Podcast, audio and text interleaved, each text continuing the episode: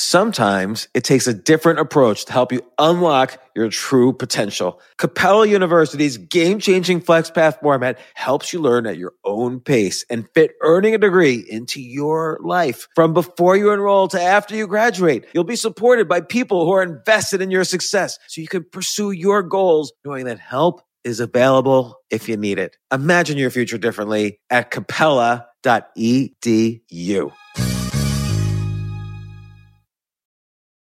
With the Wells Fargo Active Cash Credit Card, you can earn unlimited 2% cash rewards on purchases you want and purchases you need. That means you earn 2% cash rewards on what you want, like season tickets to watch your favorite team, and 2% cash rewards on what you need, like paying for parking. That's the beauty of the Active Cash Credit Card. It's ready when you are with unlimited 2% cash rewards. The Wells Fargo Active Cash Credit Card. That's real life ready. Terms apply. Learn more at wellsfargo.com slash activecash. This isn't your average business podcast, and he's not your average host. This is the James Altucher Show. Today on the James Altucher Show. Another fun Q&A. Finally, I answer the question people have asked every single day. What do I think about Bitcoin? Uh, I also answer how to be creative when you don't feel like it. Also, when do you know when to give up on a business. Like, what if you're committed to a business, but you're not feeling it or something goes wrong? And I talk about one of my best business ideas ever, which I still think is a great business idea. And it's 12 years later, and I just didn't follow through on the business. And by the way, no one's ever done the business since then. I also talk how to get a good divorce, what things to think about, and of course, usual many other fun topics, including a BS headline of the day. But Text me any questions. Text me all your questions at 20 This is my phone number 203 590 8607. Text me anytime. And I'll also, once you text me, I'll have you in my contact list so I could text you, you know, my occasional idea list or challenges or, you know, meetups or whenever, where I'm going to be. That's 203 590 8607. Enjoy.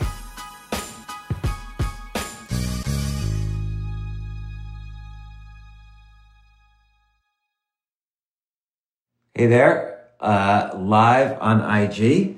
Uh, Robin will be joining me shortly, and uh, I'm trying an experiment today. Hey, Lisa, you're the first one. Is the first time you're the first one. Uh, Lizette, you're the second one. Anthony, third. Uh, Biohack Boss, fourth.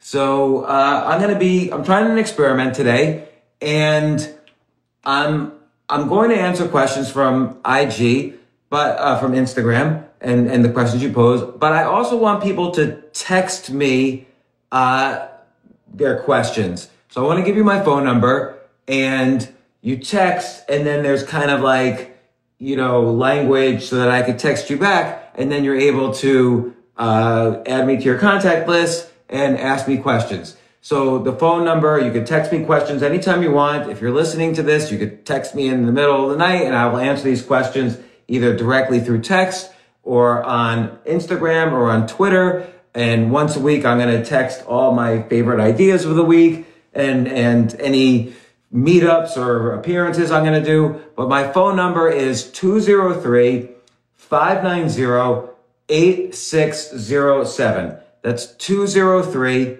590 8607.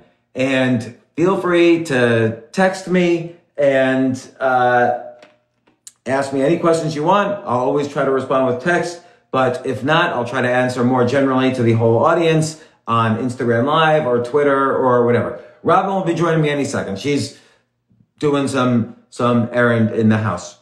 Mm. Yes, so 203-590-8607. You can text me your questions. It'll make you kind of um, sign up to be part of my text community. There's like all sorts of you know, I can't text people back unless you add me to your contact list or something like that. But I'm going to start just randomly answering questions right now that, I, that came on uh, that that people texted me. I tweeted my phone number earlier. I already got some questions, and I will respond to them.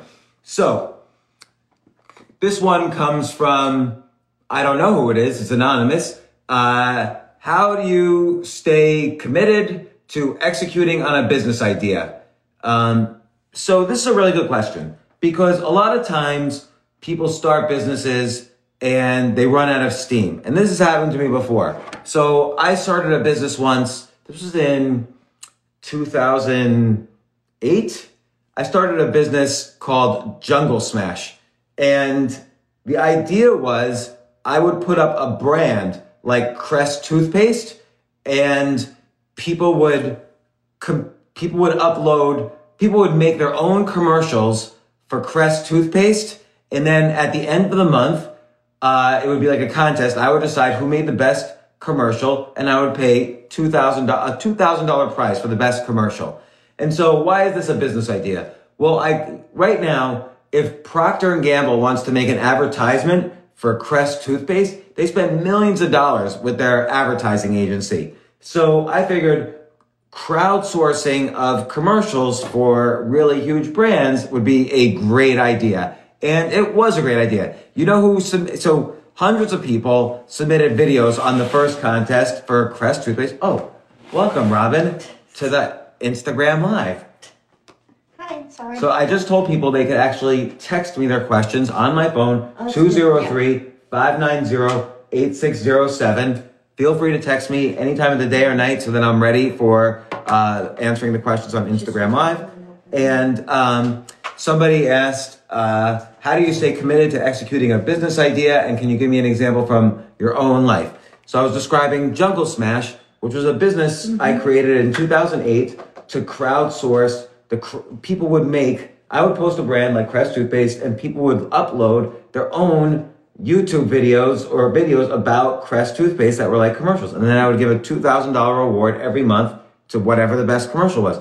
So you know why I know this is a good idea is that Crest toothpaste submitted 10 videos. So they wanted to win the contest about their own brand and then they wanted to talk to me.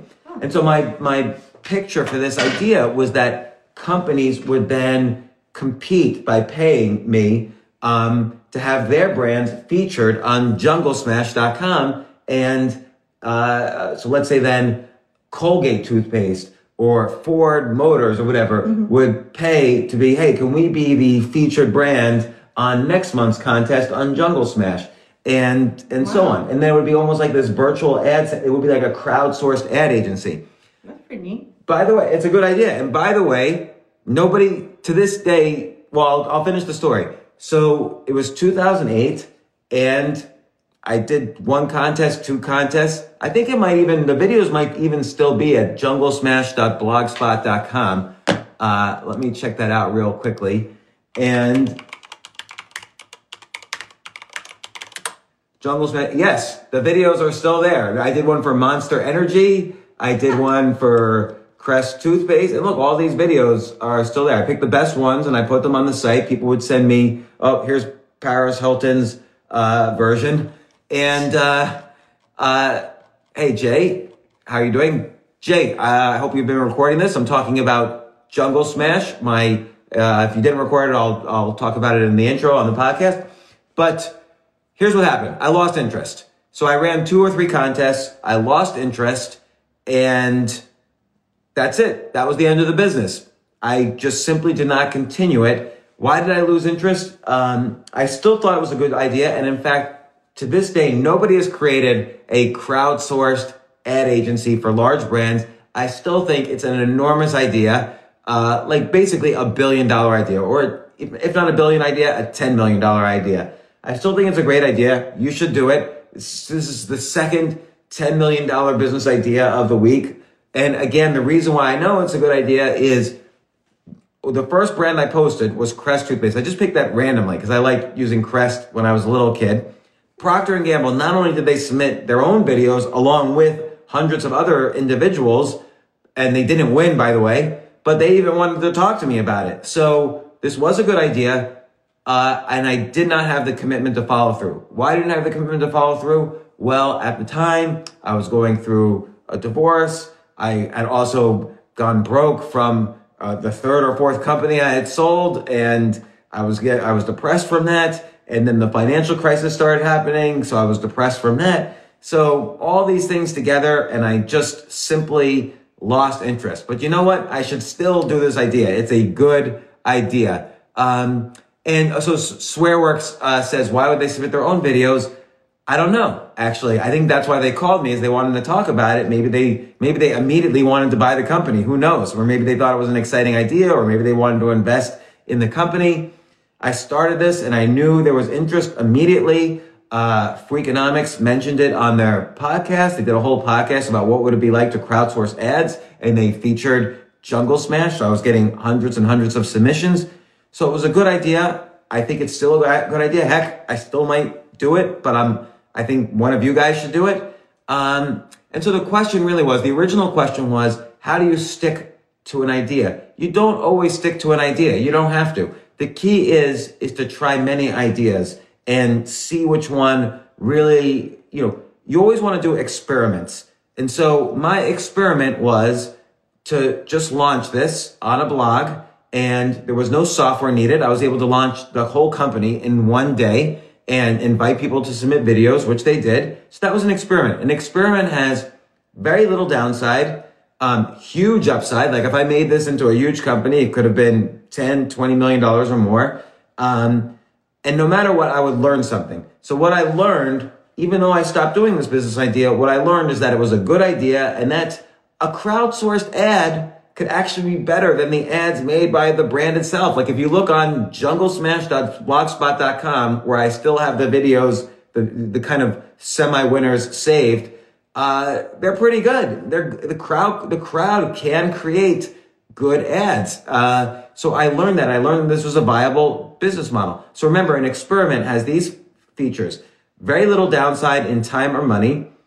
Always upside and you either have enormous upside in that the business idea works, the experiment works, or you have upside in that you learn something. And, you know, that's it. It's easy to set up. Every experiment is easy to set up. Can you think of a time you experimented with something? Oh, I experiment all the time. But I mean, how long do you say that we should experiment on, on one thing? I mean, that's sometimes an experiment takes longer. Yeah, sometimes experiment could take days. So when I launched stockpickr.com, which was a website that I did sell for just a few months after I started it. Uh, uh, and it was a very successful business and I made millions of dollars on it. Don't worry. I then went broke immediately about a year later. But, uh, uh when I did stockpickr.com, I actually, that was the 10th experiment in a series of 10 experiments. So, uh, Dan, my business partner and I, we built nine different websites and each one was an experiment. Each one cost us hardly anything and each one was an experiment. We created dating sites, we created uh, information sites, we created social networks, and then we created stockpickr.com. Stockpickr is the one that worked, but, but it was the result of 10 experiments on businesses. Uh, you know, another, another, uh, uh thing that I started and ultimately stopped was Stephen Dubner, the creator of Freakonomics, who I'm actually doing a podcast with, I think, tomorrow. But Stephen Dubner and I started a podcast called Question of the Day, and we ran it for about a year and a half. We were making good money from it, and then we just lost interest and we stopped doing it. You, you don't want to do things where you're just doing it for the money. You like, you know, like when I play a game of chess, my, my heart is excited. Like I love playing. Like sometimes I'm out all day, and as soon as we get in, I rush to the computer and I want to play a game of chess online. My heart's on fire, but not my brain because I know this is not a, it's not a business idea to play chess. Mm-hmm. But when your heart and your brain are connecting on a business idea, that's a good time to continue. And with question of the day, we simply ran out of steam. Like we weren't growing anymore. We were, we were making good money every month, mm-hmm. but we weren't growing. And sometimes it feels good to grow, but we did that for a year and a half. So some experiments I'll do for a day. Like when I wanted to get better at comedy, I did an experiment. I went on the subway and performed for a half hour stand up comedy against the angriest audience you could possibly imagine. And that was a good experiment. I learned a lot of things and it, it had no downside and it was easy to implement. Mm-hmm. And I learned something. I learned how to, you know, be a little tighter in my jokes. So even a, an angry audience can still laugh. And so, you always, you know, people talk about the 10,000 hour rule for learning. Oh, you got to spend 10,000 hours to, to be good at something. I don't have 10,000 hours left. Mm-hmm. I'm in my 50s I have, I don't want to spend any hours, but I have what I call the 10,000 experiment rule. And you could literally make millions of dollars. I've proven it. You can make millions of dollars with the 10,000 experiment rule. Just every day, I always try to think of mini experiments to do, or I continue experiments like if I'm working on Jungle Smash or whatever. So even though that idea didn't work and I gave up on it because for various dumb reasons, but that's okay.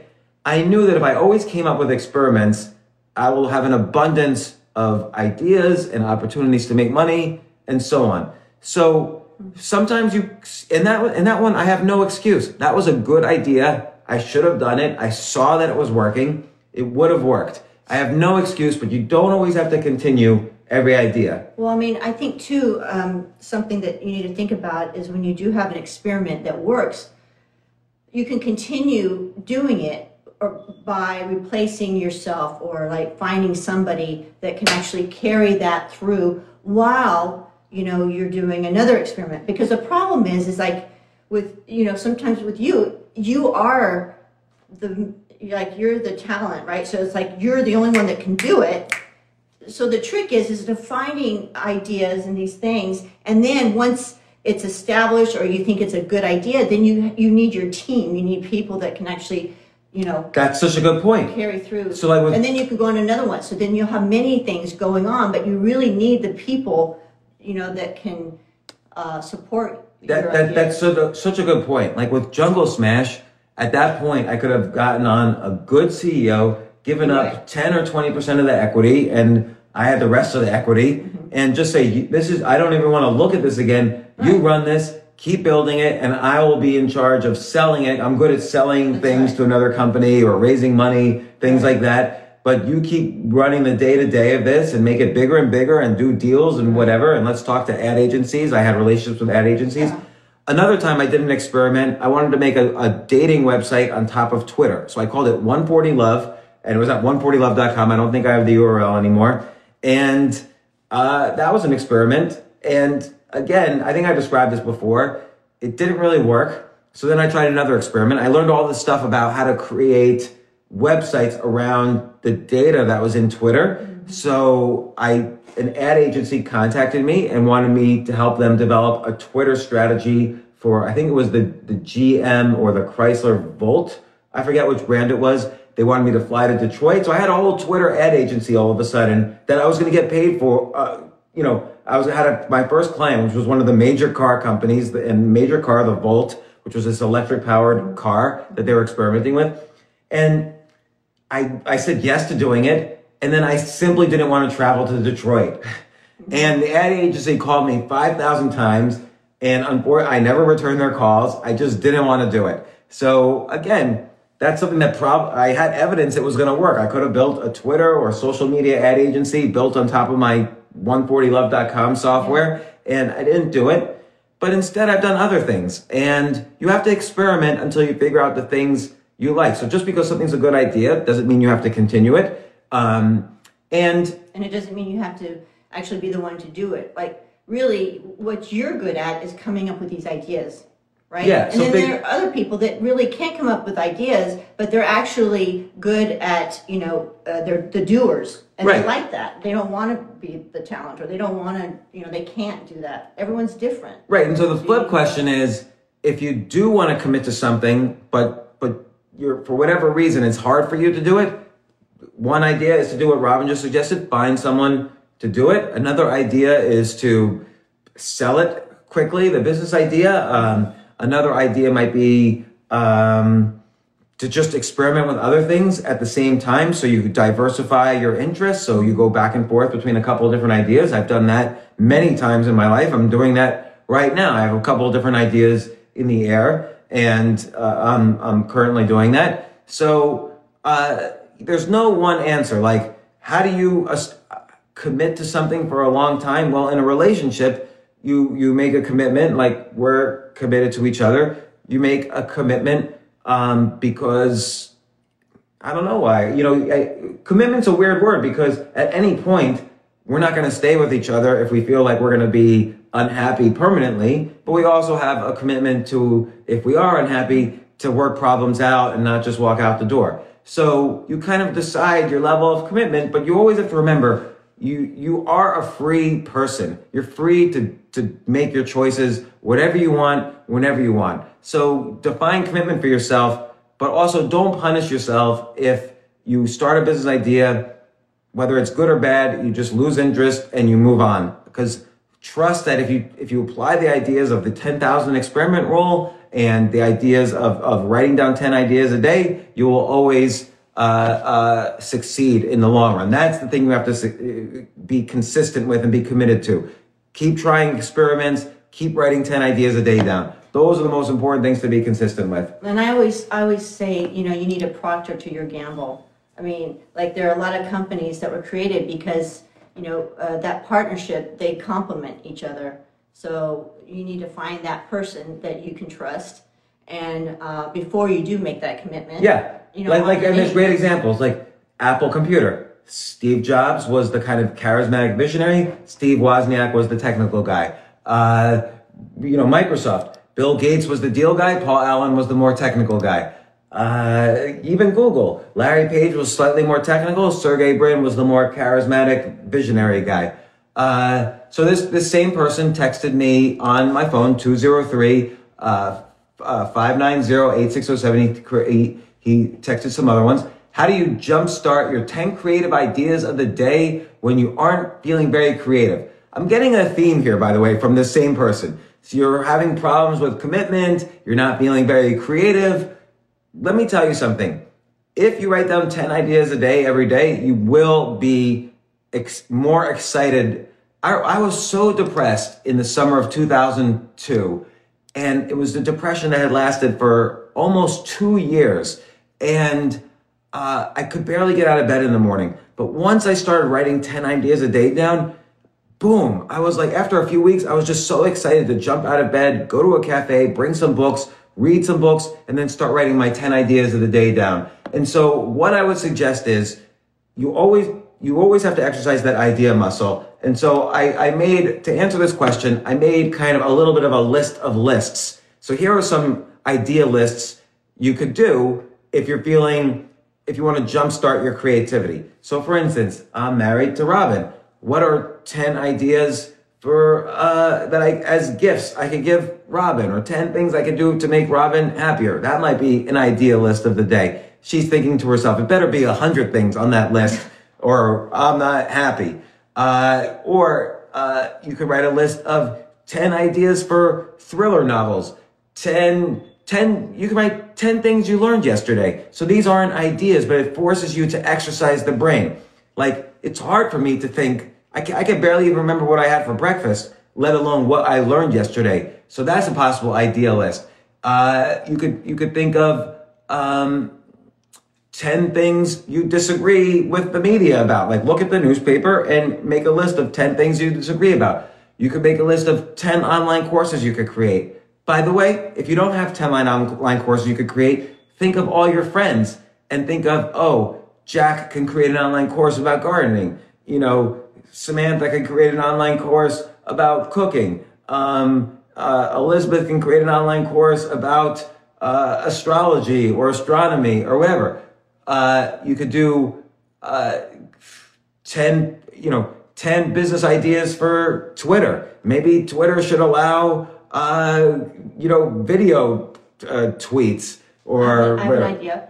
Uh, maybe a list of people that you can uh, go to with some ideas that can partner with you. Oh yeah, look, make a list of Like 10 partners. So for instance, if you were to have a jungle smash kind of idea and you felt like you were losing commitment, make a list now of 10 people who you might be able to approach that you could hand a business like that off to. That can complement you. Yeah. Yeah, 10 gambles to your proctor. Uh, make a list of 10 experiments you can do today. Like maybe you want your child to, uh, you know, get, get ready for school faster. What are 10 ex- ways you could experiment Yeah. to get her, to incentivize her, 10 incentives you can come up with to get her to be more ready for school. Or, uh, you could take two older idealists and combine them. Like, um, uh, let's say you had a list of uh, 10 cooking recipes and 10 songs. Well, now make uh, 10 of your favorite songs. Well, now make uh, uh, using the same um, beats of those songs uh, write the recipes you, uh, using the melodies of those songs. I don't know. Uh, or here's another one 10 old ideas you can make new again. Like, you know, Dorothy from The Wizard of Oz. What would a, what would a modern day Dorothy be like? Jesus. What would a modern day Jesus be like?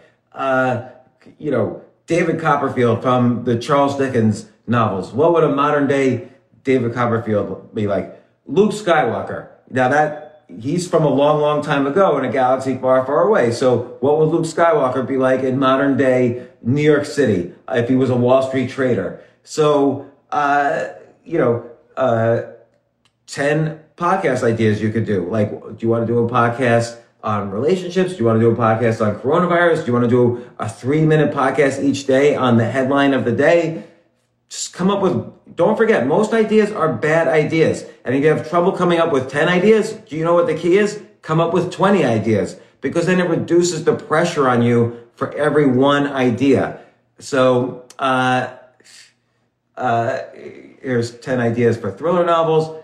Here's a random idea list 10 things women totally don't know about men. Um, here's uh, 10 things I'm interested in getting better at. So everybody has 10 things that they're interested in getting better at. Maybe I want to be a better writer. Maybe I want to be a better chess player. Maybe I want to be better at poker or sales or whatever. Um, 10 things you were interested in when you were 12 years old, because all of those things might lead to career choices now. So again, there is no excuse for not writing a 10 idea list, even if you're not feeling creative. Notice you don't have to be, I can come up with, oh, so take Dorothy from The Wizard of Oz. Maybe Dorothy is just uh, a divorced mom right now with three kids. That's not really creative. That's a bad idea if I was going to make Dorothy now. And, but who knows? Maybe it could lead to something. Maybe in a hurricane, Dorothy abandons her kids and is swept off to Oz and suddenly finds that maybe she much prefers being a divorced mom of two kids than being an us. I don't know. See, this is probably a bad idea. Don't pun- don't judge yourself on bad ideas. Um, all right, I'm gonna go to the next question that this same person texted me. Although I am seeing the theme. What's the best worst idea you have come up with? The idea you thought was terrible, but somehow turned out to be good. Um, I don't know, actually. That's a good question. I think uh, if I, it's hard to know because most of the ideas I come up with are really, really bad. So it's hard for me to know later that they turned out to be good. Probably the worst idea that I've ever come up with that turned out to be good might have been this experiment of doing stand up comedy in a subway car. Because what I ended up doing was I, I then called my friend AJ Jacobs and we created a whole talk show format in the subway and it was just fun to do. So I, in, I did my monologue, which was the stand up on the subway. Then I interviewed AJ. Then we had a busker on, you know, a guy playing uh, garbage cans on the subway platform and uh, as the musical guest. And so I created a whole late night talk show on the subway. Um, so that was like a bad idea that I made into at least a fun and good one. Uh, have you corrected for personal weaknesses as they relate to your business life? For example, not being good at responding to email? And the answer is yes. And it's partly, uh, so how do I, so, so it's always a big question. Do you get better at your weaknesses or do you get better at your strengths? The answer to that you can learn from politics. So if a politician is good with women, but not so good with men, the question is, should they get better with men or should they double down on their activity, on their efforts for campaigning for women? The answer is that many politicians know is you double down on your strengths. And that politician in that example would campaign more with women and start to ignore men more and more. So I like to double down on my strengths, but Robin had the good idea of I should outsource for the things I'm weak at. Now, do you need money to do that? No, you need to find people who are excited in what you're excited about and uh, you give them equity. And there's lots of ways to arrange situations. Sometimes you can outsource things to a virtual assistant. Sometimes you can outsource things um, to a machine, you know, so who knows? Um, what are some uh, accelerations that haven't been discussed uh, already? So we already know um, in, in, this pandemic, you know, restaurants are going to close, Uh, there's going to be more divorces. Uh, you know, online learning is going to increase. So these things have been discussed all over the place. So this is a good question. What accelerations have not been talked about? Well, we've talked about it a little bit here, but I do think hygiene, it, which I'm not an expert in, as you could tell, hygiene is going to be much accelerated. So people are going to, uh, and this is important from a personal point of view and a business point of view, which I will get to also in another question. But people are going to start washing their hands more. People are going to start showering more. People are going to wash their clothes and their sheets more. People are going to disinfect surfaces more. Businesses are going to be much more focused on hygiene and cleanliness. So I also think clean energy is going to accelerate. So people are going to be much, there's going to be a much faster transition to electric vehicles from, you know, vehicles that need gas because we saw the benefits of, oh, there's clear skies because there's less carbon emissions during this lockdown. So clean energy is going to accelerate. Um, I do think, uh, you know, police reform obviously is going to accelerate and uh, maybe the usage of non-lethal devices, like like I've talked before about the Bola Wrap device, which I was a co-founder of, but it's a device that shoots out a wrap and wraps around you. Uh, it's like a superhero kind of gun. Uh, next question: Are you really going to answer all these questions from everybody? I'm going to try. We'll see.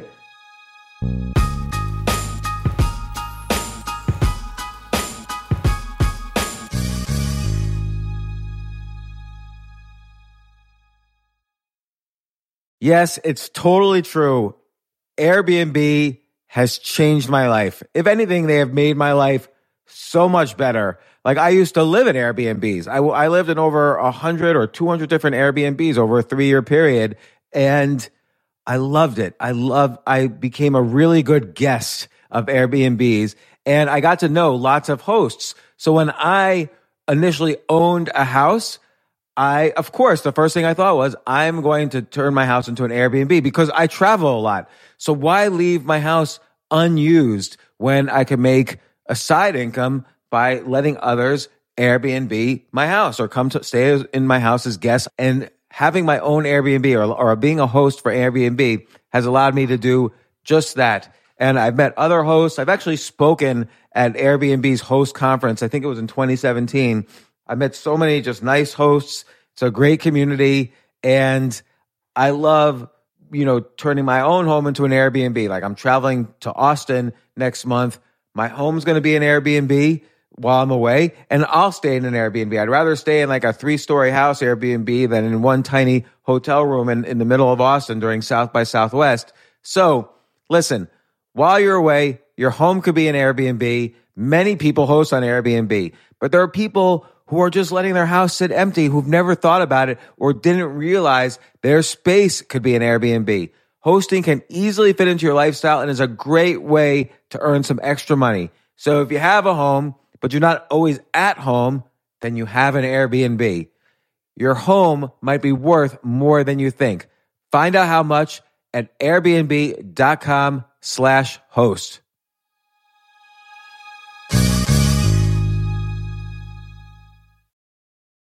Daylight savings time is starting up again. Okay, podcast is over. That's all you needed to know. But why do we have uh, daylight savings time? Answer to give us more daylight from March through November. By setting your clocks forward, it may feel like there are more hours in the day, that initial, when we initially start daylight savings. But if you're hiring, it doesn't necessarily help you find qualified candidates for your roles any sooner. There's only one way to do that, ZipRecruiter. And right now you can try it for free at ziprecruiter.com slash James. ZipRecruiter works around the clock to find qualified candidates for you. Once you post your job on ZipRecruiter, they send it to 100 plus job sites so you reach more of the right people. This is such a brilliant idea for a business, and ZipRecruiter did it. So, ZipRecruiter's smart technology also quickly scans thousands of resumes to identify people whose skills and experience match your job. I've used ZipRecruiter particularly as a potential employee, and I still to this day get messages every day. James Altucher, would you like to apply to be VP of Entertainment at NBC or whatever? So there's just nonstop emails. Like I got five or six emails today because of because a year ago I signed up for ZipRecruiter. So spring forward with a new hiring partner, ZipRecruiter, and find top talent sooner. See why four out of five employers who post on ZipRecruiter get a quality candidate within the first day. Just go to this exclusive web address to try ZipRecruiter for free. ZipRecruiter.com slash James. Once again, that's ziprecruiter.com slash James. ZipRecruiter, the smartest way to hire.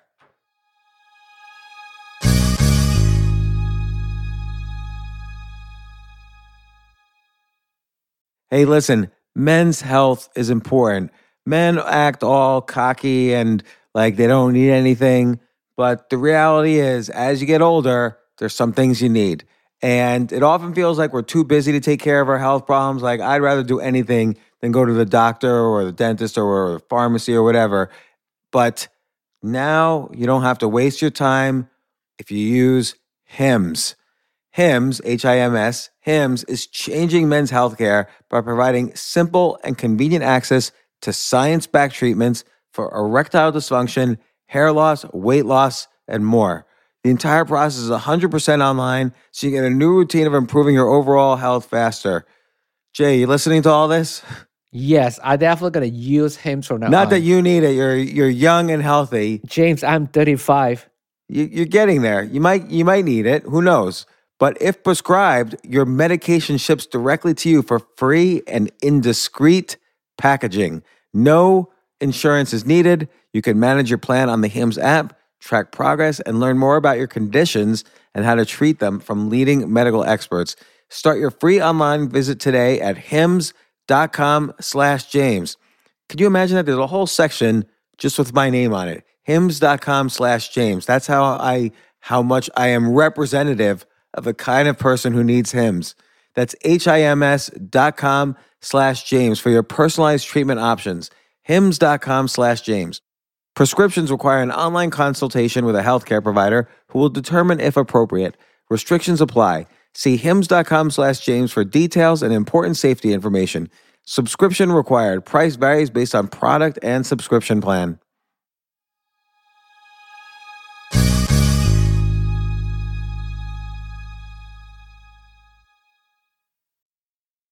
One more question. Um, uh, oh, it's an idea. Maybe you could have Robin read you the questions. Maybe next time because the questions are over there and she's over here. Uh, one more question. You moved last week from New York City to Florida. We didn't really move. We're going back and forth equally. Were there any big surprises or adjustments you needed to make from going from full lockdown to no lockdown? No, I don't You think don't. so. You don't think? You mean like us living there in full lockdown and then moving here? And Yeah. There's really no, no. I mean, I don't know. We, we usually stay home. We we Yeah, but I actually mean- just went out to dinner. I mean, we had to wear masks. I I don't know what else. Well, that's a huge one actually. We Yeah. went out to uh-huh. dinner. We've gone out to dinner five nights now since we've moved, since we've come down here. We're going back to New York City in a few days. But we've gone out to dinner five nights, uh-huh. and we didn't go out to dinner for for three and a half months before. And another um, adjustment uh, we've had to make is I used to do comedy shows three to five nights a week, and I've done one in the past four months. But that's not an adjustment from New York City to here. We, I still haven't done any comedy here. Well, For me, I guess a big adjustment is just managing two households or you know two locations. Yeah. What's and what's hard about that? It's not. It's just uh, there's more work to do. So I mean, I I have no problem with it. It's just I'll tell you. Here's the adjustment from lockdown, from no lockdown to lockdown. So many things. I love so many things about it. One is you no longer have to look people in the eye. So when I was doing a podcast with people, I would normally have to look at them in the eye. Now on Zoom or Squadcast or whatever, you don't have to look people in the eye anymore. I love that. I don't like looking people in the eye. The other thing is you don't have to shake people's hands anymore because you go in to shake the hand and they do the bro hug, and then with women you kiss them on the cheek, but then they go for two kiss, the, both cheeks, and I just did one cheek, so we like my lips mesh their face, and I just don't like all the social awkwardness of being around other. So I like that about the lockdown. I hope that I hope these very positive trends continue, and uh, uh, that's good. So um, all right, I'm going to go to another question. Um, what are some? So this is from Bethany, what are some suggestions you have for someone about to go through a divorce that needs to get financially independent and she's a former teacher and she has a chronic illness? Uh, so, uh, look, if you're about to go through a divorce and you know in advance, then this is really two questions. First off, how do you get financially independent? But also, how do you get go through a divorce? So I don't know what your financial situation is like, but make sure you start to delineate your money from the other person's money, so they can't. They they the other person. I'm taking your side in this. I don't know really the story, but make sure they can't steal your money the second you say divorce. Like make sure your money is in a separate account even in a separate bank, so they can't find it at all and they can't sneak their way into it. Believe me, if it's in the same bank, they can sneak their way into it. They can lie, they can hustle, they can do whatever, and they will convince a bank rep to give them your money. So put your money in a separate bank uh, where they can't find it.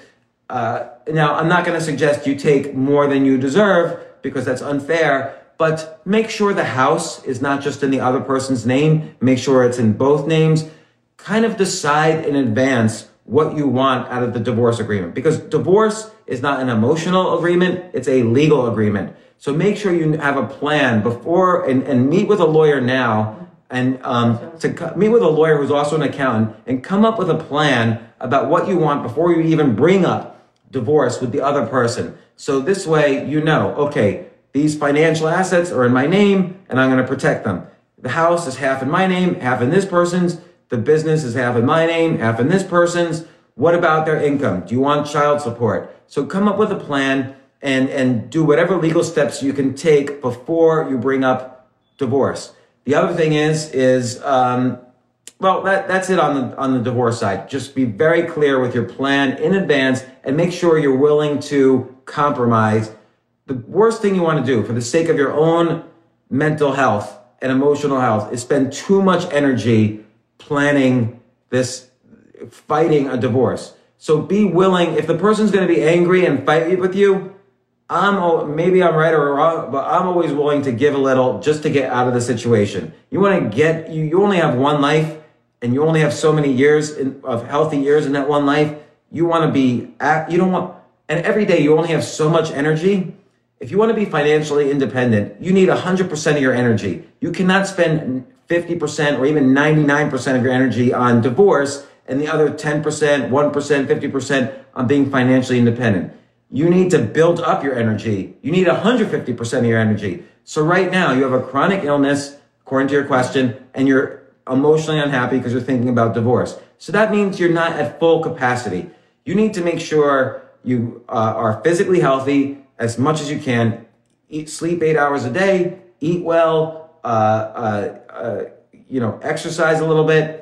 Get rid of all toxic relationships. If any of your friends disagree with the divorce, do not talk to them. If any of your family disagree with the divorce, get rid of them.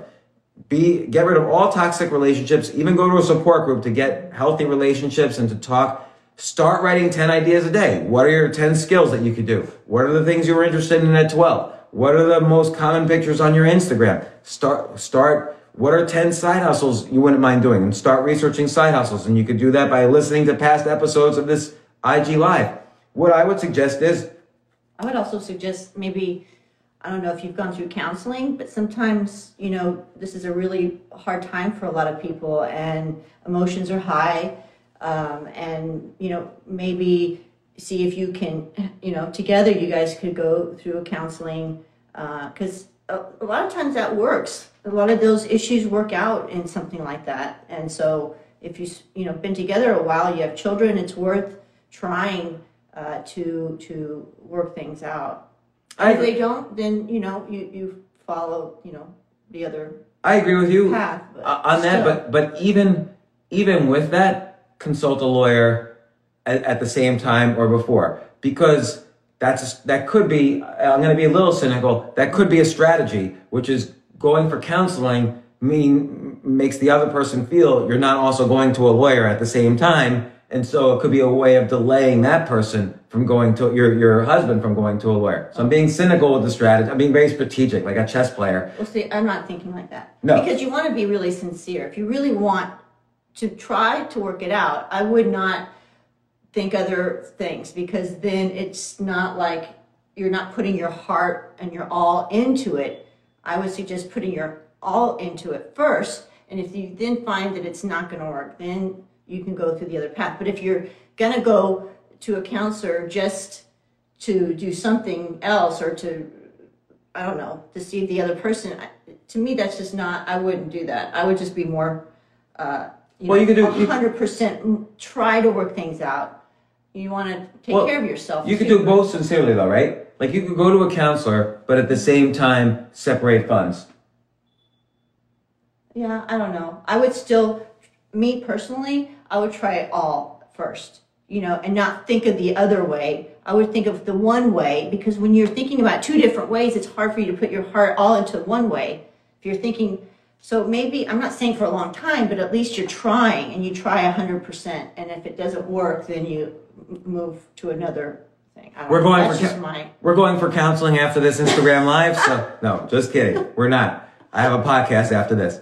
Um, s- so uh, uh, Anyway. you know the other thing is you're a former teacher. Uh, the person who asked this question. So one way, start learning about online homeschooling. So online homeschooling is going to be a $10 billion industry next year because so many ki- um, schools are still going to be closed. So think about even now how you can advertise to schools or to parents or to kids how you could teach online. And maybe um, you could set up Tutor, yeah tutoring tutor. well, And- online. and then you have to figure out how to scale it but you could scale it with like homework assignments and, and so on and so that you could charge more and you could hire other teachers. And then you can start your own online business like that. Yeah, that's what I mean. Like, you- you can set your online business Like just start, through Zoom. start through a service, and then from the service, learn how it works, and then Yeah. branch off into your own. yeah yeah So you absolutely don't have to share. And then here's another thing. Do an online newsletter about divorce. So, you know, what to do when you think that, you know, how about you can start up a new- newsletter, the seven habits of highly effective divorces. So, uh, you, you interview people who are divorced, you interview divorce lawyers, you interview accountants, and set up a newsletter, uh, about divorce. Go to substack.com, um, charge 10 bucks a month. Believe me, you will have millions of people sign up and and I don't think there's a newsletter out there like that right now. So boom. Okay, another question. Um, uh, and by the way, you you mentioned you know you had to stop teaching because you were unable to wa- walk or drive when you were at the worst with your chronic illness. I hope your illness gets better, but what the business ideas I just described will allow you to make money from home. Um, uh, Susan Flynn says James uh, Wall Street Journal says 73 7.3 percent of the people who fled New York City in the last few weeks to uh, moved to Miami. Um, maybe Florida will get some good pizza. Listen, maybe Florida will get some good pizza, but you have to convince me that New York City had good pizza. I don't think. I think almost every other city but New York City has good pizza. I'm not. I'm a fan of sushi in New York City. I think New York City has the best sushi on the planet. Well, maybe San, San Francisco. Francisco. but I never liked uh, Two Boots Pizza. Like, but I never liked the pizza in New York City.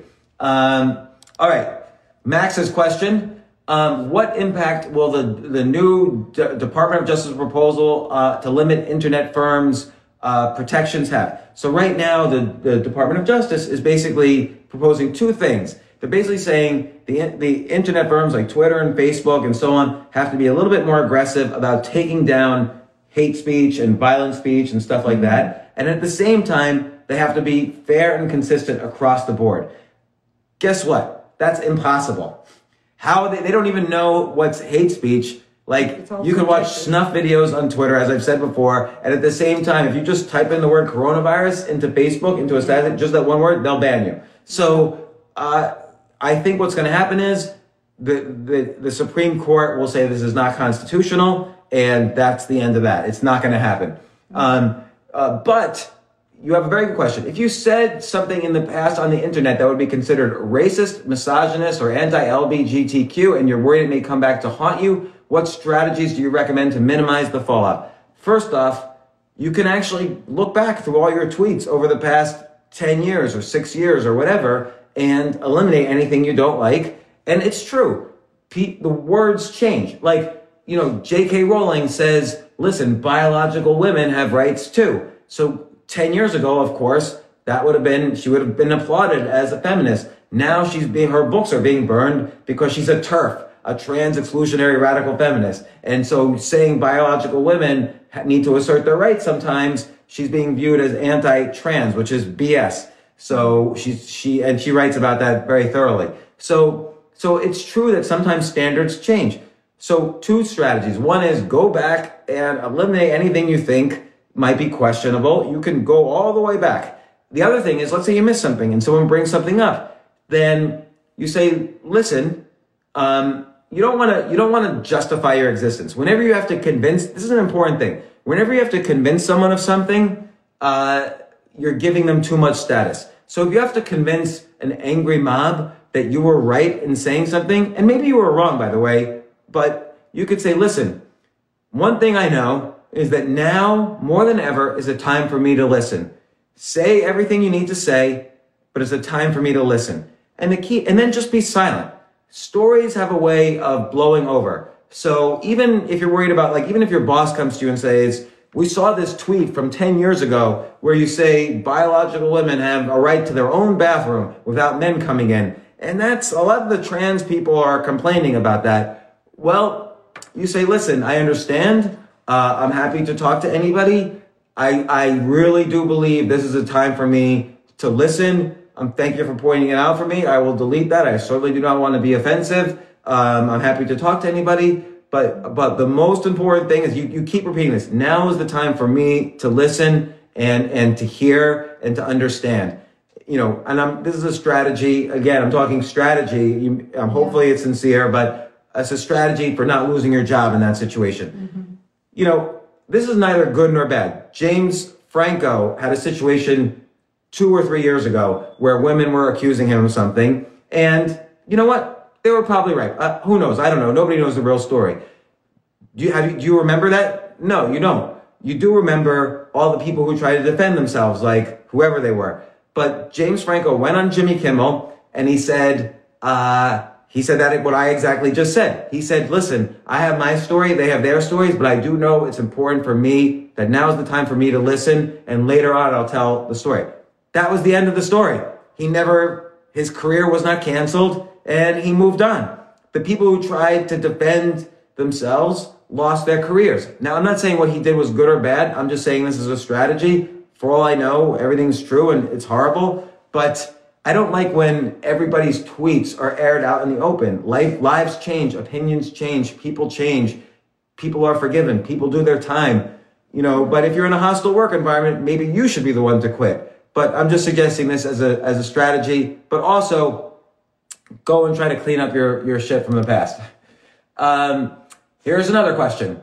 Um, uh, this person wants to know, should he throw a large percentage, like 40 or 50% of his savings into uh, the FANG stocks? So the FANG stocks are Facebook, Amazon, Netflix, Google, Apple. Uh, F-A-A-N-G. Facebook, Amazon, Apple, Netflix, Google. Uh, I, uh, I don't know. I mean, I think Amazon, I, yes and no. Who knows? Like, I personally do not like to be in all the stocks that the front page of the Wall Street Journal talks about because then you're like everybody else. And the way to make money in the stock market is to go against the beaten path. Certainly right now there's going to be future uncertainty in the market, but the flip side is the Federal Reserve is pouring trillions of dollars into the market. So there's no real answer. I always try to find stocks that are different from what other people are doing, but one recommend here's a recommendation I have learn what Warren Buffett is invested in and learn what stocks he's selling. You can Google that. What stocks does Warren Buffett own? There's a website, j3sg.com, where there's a box called institution. You could type Berkshire Hathaway and it'll show you all the stocks Warren Buffett owns and you could see the two or three stocks he bought and you can see all the stocks he sold. By the way, it says on that website he bought airline stocks, but he just sold all his airline stocks. But in any case, I don't like to pick stocks. I like to look at what people like Warren Buffett, Carl Icahn, and so on are doing. People smart. I always like to be the dumbest person in the room when it comes to investing. So, and should you put 50% of your portfolio in stocks? No.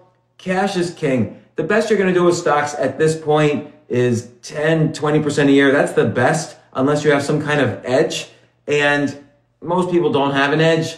The Wall Street Journal is their edge. So it's better to build skills. Keep cash in the bank so you're not stressed. I, most of my cash is kept in the bank.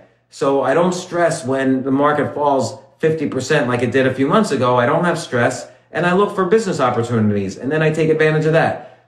Eh, So I prefer investing in myself than investing in stocks. Um, uh, but you know, 10% of your savings, go for it. 40%, I don't know. But whatever you decide to do, you can't regret it later. You can't say, oh, I shouldn't have listened to James. Now I'm screwed. Make a decision and then, and then stick with it. Also, too, it's it's very difficult to make money if you're not a professional to trade stocks. Yeah. I would not Don't- recommend trading like daily. Right, and- and there's that's a- very, very, very difficult. There's another good point in that too, which is that you mentioned 50%. Do not put any of your cash, don't use more than 2% of your portfolio for any one stock. This is a, a rule. Even when I make a private investment, even, hmm?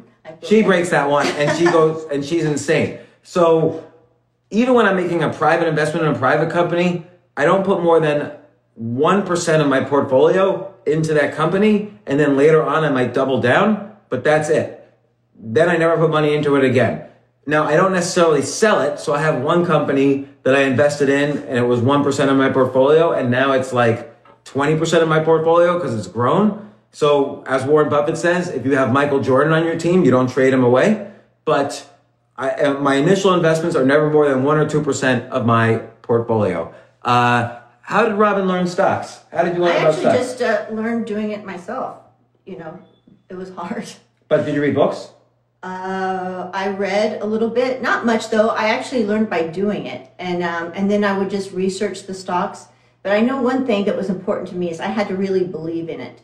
I had to believe in the stock, either that uh, I would use the product, or it's, I have a hard time uh, buying stocks that I just don't use. I wouldn't use the product, or I just don't believe in it. So Which, by the way- I traded a lot, and thank goodness I was okay. But there were days that I lo- I lost lots of money, and I you was put more than one percent of your portfolio. yeah, I would just double down on some things, and then all of a sudden the next day it would just go, and uh, you know it's scary. And then you would like sell while it's dropping, and then you lose money because then the next day it comes right back up again. So I learned the hard way that I just would have to walk away. Uh, if I did believe in a stock, I'd have to just walk away, even when it was dropping fifty percent. By the way, this is a good point. This is a really counterintuitive point. The less I invest in a stock, the more money I make for that very reason. So if I don't invest a lot in a stock and it goes down, maybe I'll double down. Or or or And that's what I- or I maybe I won't care. Like Right. uh but if I But if had too much in it, yeah. and then uh, then fear is going to rule my investment decisions. So always my whole I started making money investing and trading starting in I mean I did it all along but I was really consistent. I made an enormous amount of money investing starting in 2007. I haven't had a down year since. And the key is the, the one difference was is that I started reducing the position size so then I could rest during stressful times and not have the stress make the decisions for me. Um, did, did you read any newsletters though? Did Oh you, yeah, no, I watched the news constantly. I mean, I had the TV on, I had my computer on. That's Did- what I did. did you see me on. CNBC ever? No, I didn't. Sorry. I Uh. So, uh, what did I think? Uh, so here's another question. What do we think of the Dr. Zev hydroxychloroquine protocol? So for those who don't know, Dr. Zev created this protocol of using hydroxychloroquine as prophylaxis to prevent coronavirus before you get it. And so I can't answer that. Robin can't answer that. We're not doctors. You should consult your doctor. But I will point out there was one chart I saw, which I'll try to find. I might not be able to find it now. Um, uh, ah, here it is. So all the countries that do typically take hydroxychloroquine and zinc for malaria as prophylaxis, they have a very low death rate on coronavirus. So India, Costa Rica, Australia, South Korea, Brazil, Israel, but US, the U.S. does not. So we have a high uh, deaths per million. All the countries I just listed have low deaths per million. Could it be because of hydroxychloroquine and zinc as prophylaxis? We don't know, but that's an interesting data point. And, you know, I, hydroxychloroquine, whenever we mention it, I don't know if you remember, even in March, I would mention hydroxychloroquine and somebody would say, you know, some political thing. So, you know, just look at the data and it's interesting, you know, and see what that guy's qualifications are and so on.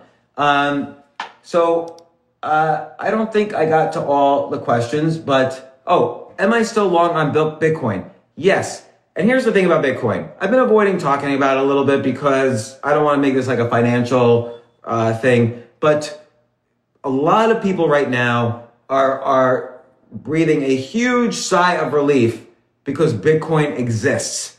Why? Because every currency in the world is going to shit. Like we don't, right now the US dollar is the strongest currency in the world for good reason, because the US economy is the strongest in the world, even now. But, and there's no alternative. Are you going to invest in the renminbi? Are you going to invest in the yen? Are you going to invest in pesos? Are you going to invest in the euro? No, you're going to invest in the dollar. But, you know, you have to have, and look, I like the strength of the dollar, but you have to have a little bit of sigh of relief knowing in a worst case scenario, when it looks like the dollar's starting to get in trouble, there's always Bitcoin. Bitcoin's not a fad. It's not going away. There's $200 billion invested in it. Some of the smartest people in the world are invested in it. That's, you don't invest $200 billion in a fad. So this exists. It's an asset class. It's better than gold because how do you move gold around? Bitcoin is just digital. So learn about Bitcoin. It's worth spending the time to learn about Bitcoin. Um, whatever percentage you think chance the dollar has of collapsing, put that percentage of your net worth, whether it's 1% or 3% or whatever, put that in Bitcoin and at least breathe a sigh of relief knowing that if all the world goes to hell, Bitcoin is going to go up huge. Why do I know this? Whenever there's political conflict anywhere, Bitcoin goes up. So the same thing. If there's political conflict in the US, Bitcoin is going to soar. I mean, it's gone from a low of 3,000 during this crisis to over 10,000. So that tells you something right there. And right now it's still around 10,000. So, uh, that's today's Instagram live. Uh, I think I answered most of the questions or all of them. Uh, uh oh, tomorrow there's a few more questions. One's about Forex. You have two uh, minutes. Hmm? You still have two minutes. I have two minutes, but I've got to get ready for a podcast. I'm, having a podcast with uh, Ben Greenfield, who um, wrote this book, Boundless, which is this enormous book about health. So this was a heavy reading, and uh, but that starts in one minute. Um, but ask me questions. Anytime you think of a question, ask me at my phone number 203 590 8607. That's 203 590-8607. It'll say you have to sign up for like regulatory reasons or whatever, but send me questions there so then I'm not trying to compile them from Instagram and it gives me a chance to think about them a little bit before. 203-590-8607. Meanwhile, we will put, uh, I will share this Instagram on my Instagram feed, plus we'll share it on YouTube. Jay will share it on YouTube in, a, in an hour or so, and it'll go on my podcast, The James Altucher Show. Text me at 203 590 8607. I'll even send you idea lists every now and then and updates about where we are and where I'm appearing and meetups. And uh, I like this format of, of doing things, of reading the questions off the text, because I have the text up huge on my screen. So uh, uh, thanks for the questions. Uh, we covered we didn't do the BS headline of the day. I'll just quickly do that. Um, and uh, social media platforms are profiting from COVID 19 misinformation. That is that's ABC News. BS headline of the day. My response is, of course they're profiting from misinformation. That's 100% of how they make money. They only make money when you argue. Oh, some anonymous person disagreed with me on Twitter. I have to argue. Twitter just made one more penny. That's how they do it. They're always going to make money from misinformation. ABC, thanks for enlightening me. For 20 years, that's the business model of every social media platform.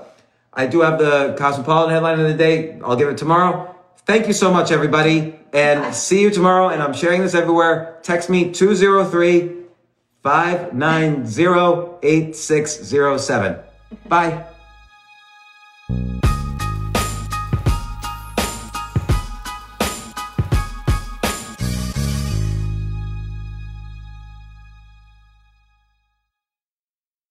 With the Wells Fargo Active Cash Credit Card, you can earn unlimited 2% cash rewards on purchases you want and purchases you need. That means you earn 2% cash rewards on what you want, like season tickets to watch your favorite team, and 2% cash rewards on what you need, like paying for parking. That's the beauty of the Active Cash Credit Card. It's ready when you are with unlimited 2% cash rewards. The Wells Fargo Active Cash Credit Card. That's real life ready. Terms apply. Learn more at wellsfargo.com slash activecash.